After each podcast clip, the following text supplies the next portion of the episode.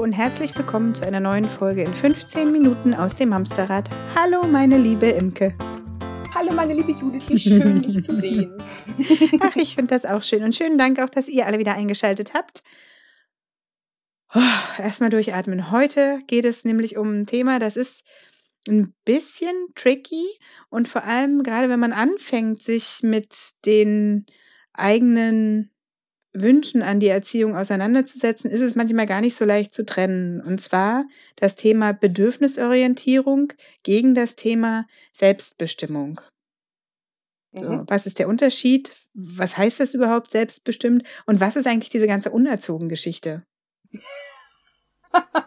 Da reichen keine 15 lacht Minuten für. Fang, fang doch mal an. Ich stopp dich dann.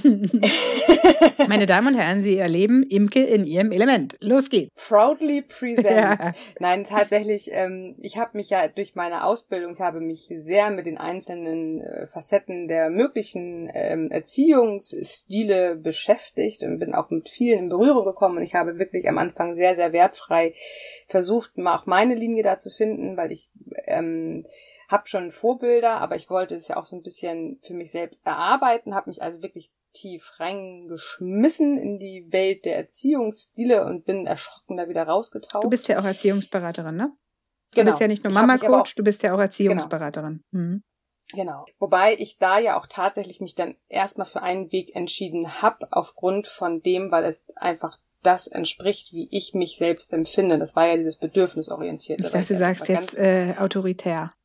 Genau, autoritär ist total meine Schiene. Solange du deine Füße unter meinem Tisch hast. genau das bin ich. Wer mich kennt, weiß, das ist Imke. Nein, tatsächlich Bedürfnisorientierung. Und für mich war das ein ganz wichtiger Leitsatz oder auch ein, ein fast schon ein Mantra. Bedürfnisorientierung ist keine Einbahnstraße, dass halt auch die Mama Bedürfnisse hat, was dann ja wieder sehr auch in mein Mama-Coaching-Thema passte, wo ich da schon fertig ausgebildet für war. So. Es gibt aber natürlich auch ganz viele Verwischungen. Es gibt dann dieses Attachment Parenting, es gibt das Autoritäre, es gibt das Laissez-faire oder unerzogen. Anti-autoritär.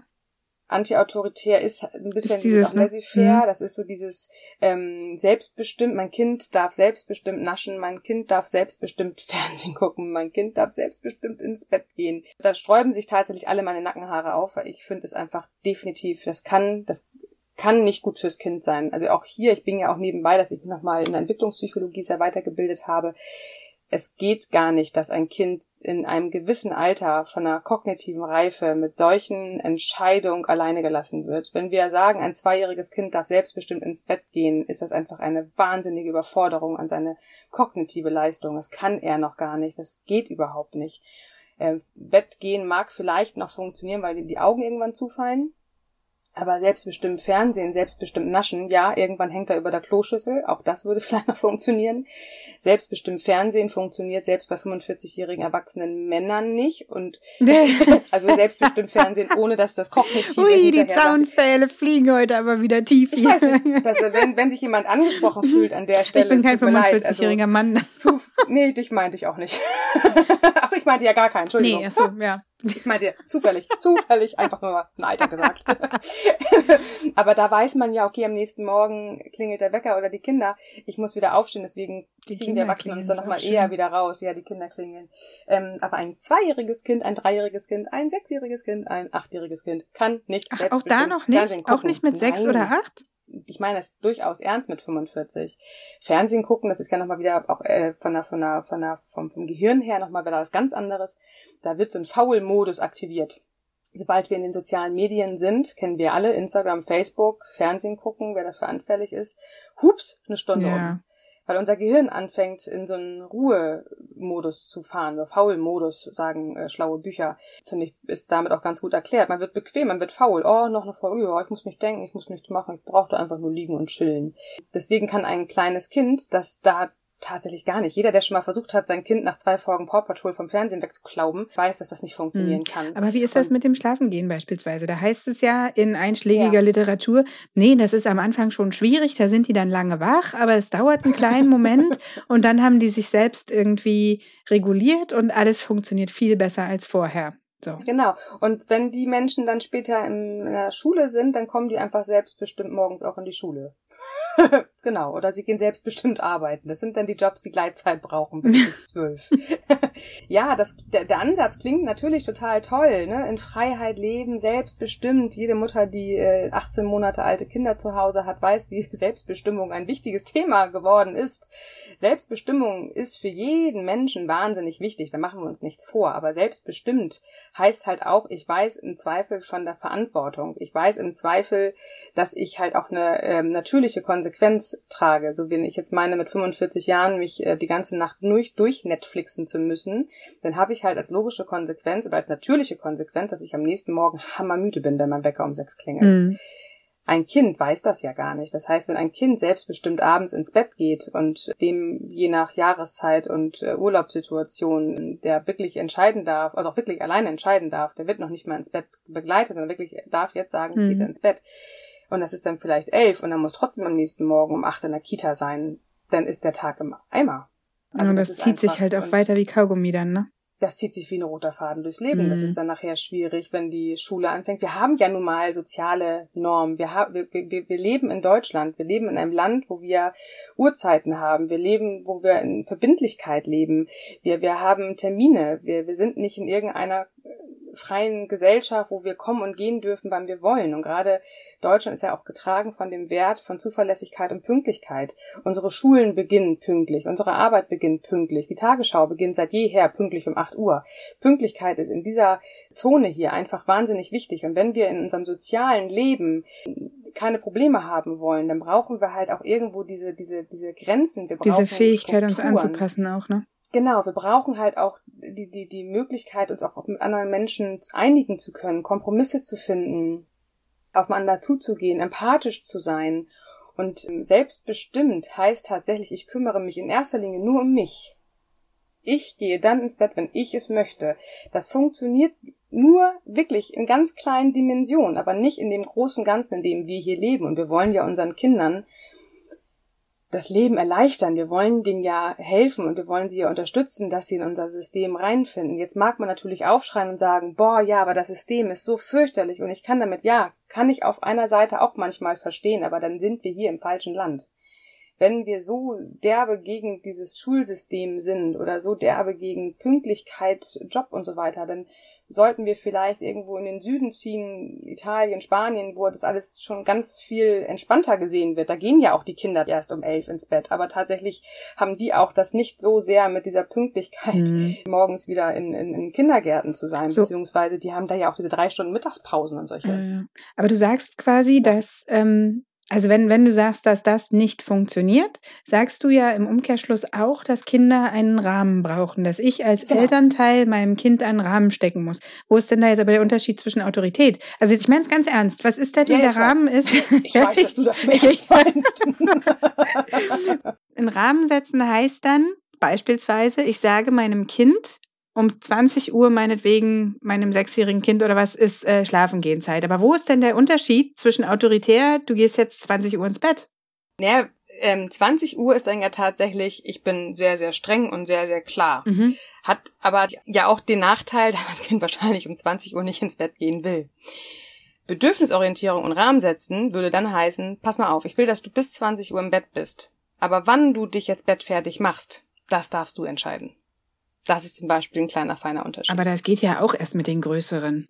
Ach so, ja, aber das, ja, natürlich, aber 20 Uhr Bett gehen dachte ich jetzt tatsächlich automatisch an größere. Die Kleinkinder sind da ja noch ganz anders, die, die kannst du ja leiten. Oder wie jetzt bei Julia auch sagt, wir sind Leitwölfe. Also alles, was wir, also anders gesagt, das Autoritäre ist sehr erzwungen, ne, das Autoritäre mhm. ist sehr, sehr stark. Aber auch hier, das hat auch ganz viel Liebevolles, ne, das war halt ein ganz großes Sicherheitsbedürfnis, was ja auch von unseren Eltern mit rüberkam. Die hatten Angst vor unvorhergesehenen Überraschungsmomenten, die brauchten das strukturell, die brauchten das ordentlich, die brauchten brauchten klare Rituale, die brauchten Strukturen, die brauchten diese Sicherheit, die da einherging. Und bitte kein aufsässiges Kind, was auch noch Widerworte gegeben hat. Das war ja, damit habe ich mich ja bedroht gefühlt. Im schlimmsten Fall habe ich mich sogar angegriffen gefühlt.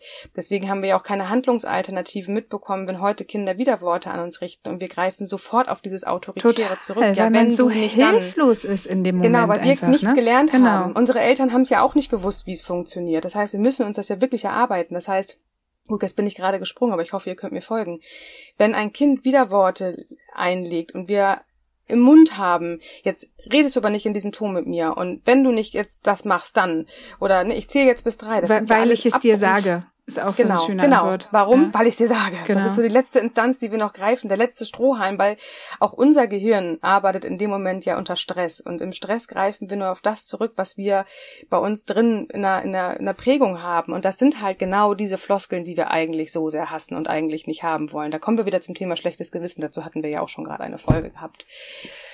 Also, was es heißt, autoritär ist halt nicht mit dem Blick aufs Kind, sondern etwas durchzusetzen und erzwungene Konsequenzen zum Beispiel. Ne, wenn du jetzt nicht auf isst, dann gehst du heute äh, ohne Geschichte ins Bett. Okay, verstehe ich jetzt nicht, aber ja, genau das. Auf Augenhöhe heißt natürlich aber trotzdem einen Rahmen mitzugeben. Das heißt, ich möchte gewisse Sachen, aber wie erreiche ich das? In allererster Linie erreiche ich das, wenn ich es vorlebe. Ihr wollt, dass eure Kinder eure Grenzen wahren, respektiert zuallererst die Grenzen eurer Kinder. Das heißt, euer Kind möchte jetzt nicht einen Kuss haben von der Oma oder von euch, dann ist das in Ordnung. Euer Kind möchte jetzt aber nicht den Pullover anziehen, sondern gerade noch fünf Minuten warten, dann ist das halt gerade seine Grenze macht natürlich hilflos. Ich weiß, ich höre jetzt schon gerade das ganze Augenrollen der ganzen Mamis da draußen. Ich weiß, ich weiß, ich bin auch Mama.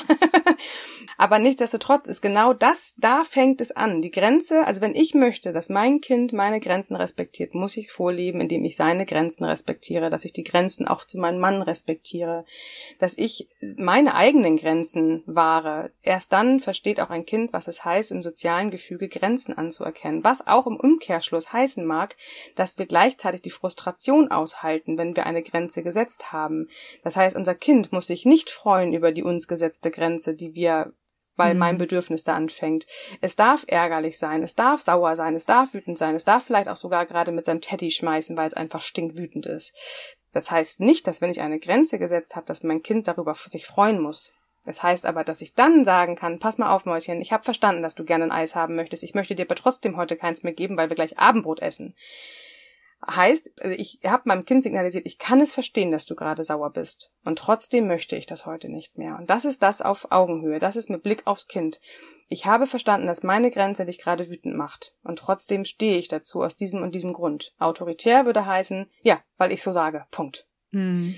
Und wir müssen einfach im Gehirn ein bisschen flexibel werden. Wie wollen wir, dass man mit uns spricht? Wie möchten wir, dass uns jemand seine Grenze erklärt? Wollen wir, dass er sagt, weil es schon immer so war? Oder weil wir es mal ganz kurz zumindest erklärt bekommen. Ich kann verstehen, dass sie das nicht glücklich macht, wenn wir ihnen jetzt keine Gehaltserhöhung geben können, aber wissen Sie, auf ihrem Job war nie mehr vorgesehen. Hört sich ganz anders an, als wenn jemand sagen würde, nee, weil so ist, weil ich sage, ich bin Chef. Ja, aber trotzdem ist beides Kacke. ist trotzdem beides so. Das fiel mir gerade als Beispiel ja, ein, weil gutes ich, Beispiel. wenn ich wenn ich euch die Beispiele bringe aus unserem Arbeitsalltag, dann könnt ihr die eher begreifen, als wenn ich die aus der kindlichen Ebene erzähle, weil wir noch so sehr auch mit dem erwachsenen mhm. Kopf dabei sind. Und das sind halt die Schnittstellen, die wir uns immer wieder vor Augen führen können. Wie möchte ich, dass man mit mir spricht? Auch ich bekomme in meinem Leben Grenzen. Meine Grenze ist, ich darf nicht bei Rot über die Ampel fahren, dann bekomme ich als logische Konsequenz ein Knöllchen nach Hause. Das ist eine, ein, ein, ein Rahmen, eine Regel, die uns ja auch der, der Staat vorgibt. Und wir in uns selber dürfen das anders interagieren. Das heißt, ja. wir dürfen sagen, sagen, pass auf, wenn du mich haust, dann finde ich das wirklich nicht in Ordnung. Ich möchte von dir nicht gehauen werden. Das ist ganz klar meine Grenze. Und ich kann verstehen, dass du dich jetzt ärgerst, weil ich schimpfe. Aber trotzdem ist das meine Grenze. Und was? Super Beispiel mit dem Hauen, ne? Immer und immer und immer wieder. Ich glaube, wir reden über dieses Thema, seit wir uns kennen. Ähm, ja, glaube ich auch. Aber es, also es ist so. Ich habe von dir gelernt, ich muss konsequent, also mein, mein, mein konsequent jedes Mal wieder sagen, ich möchte nicht, dass du mich haust. Ich möchte, dass jeder bei uns hier in, äh, zu Hause sicher ist. Niemand haut den anderen, kein großer haut einen kleinen und andersrum, aber auch nicht. Mhm. Und es passiert trotzdem immer wieder. Immer ja, das wieder. ist natürlich, ja, das ist jetzt kurz vor knapp natürlich ja. ein äh, ganz großes Thema, worüber das, wir schon ganz oft aber, gesprochen das haben. Das ist ein geiler Trailer. Da machen wir eine eigene Folge auf. Wir reden das darüber, das genau. verspreche ich euch, wir reden darüber, was macht man denn an der Stelle, wenn diese Grenzen gefühlt immer wieder eingerissen immer und werden. Immer. Coole Sache, machen wir. Ist gut. Ha. Super. Ha. Schön, freut und mich. doch noch und doch noch um die ja, Zeit rumgekommen. Geil. also, ich werde Imke dazu jetzt schon mal ausquetschen. Und die Ergebnisse kriegt ihr dann in einer separaten Folge präsentiert. Meine Lieben, kommt gut durch die neue Woche. Kommt uns gerne auf mamsterrad.de besuchen. Unterstützt uns gerne weiter. Wir freuen uns. Und ihr Lieben, habt eine schöne Woche auch von mir. Bis dahin. Tschüss. Tschüss.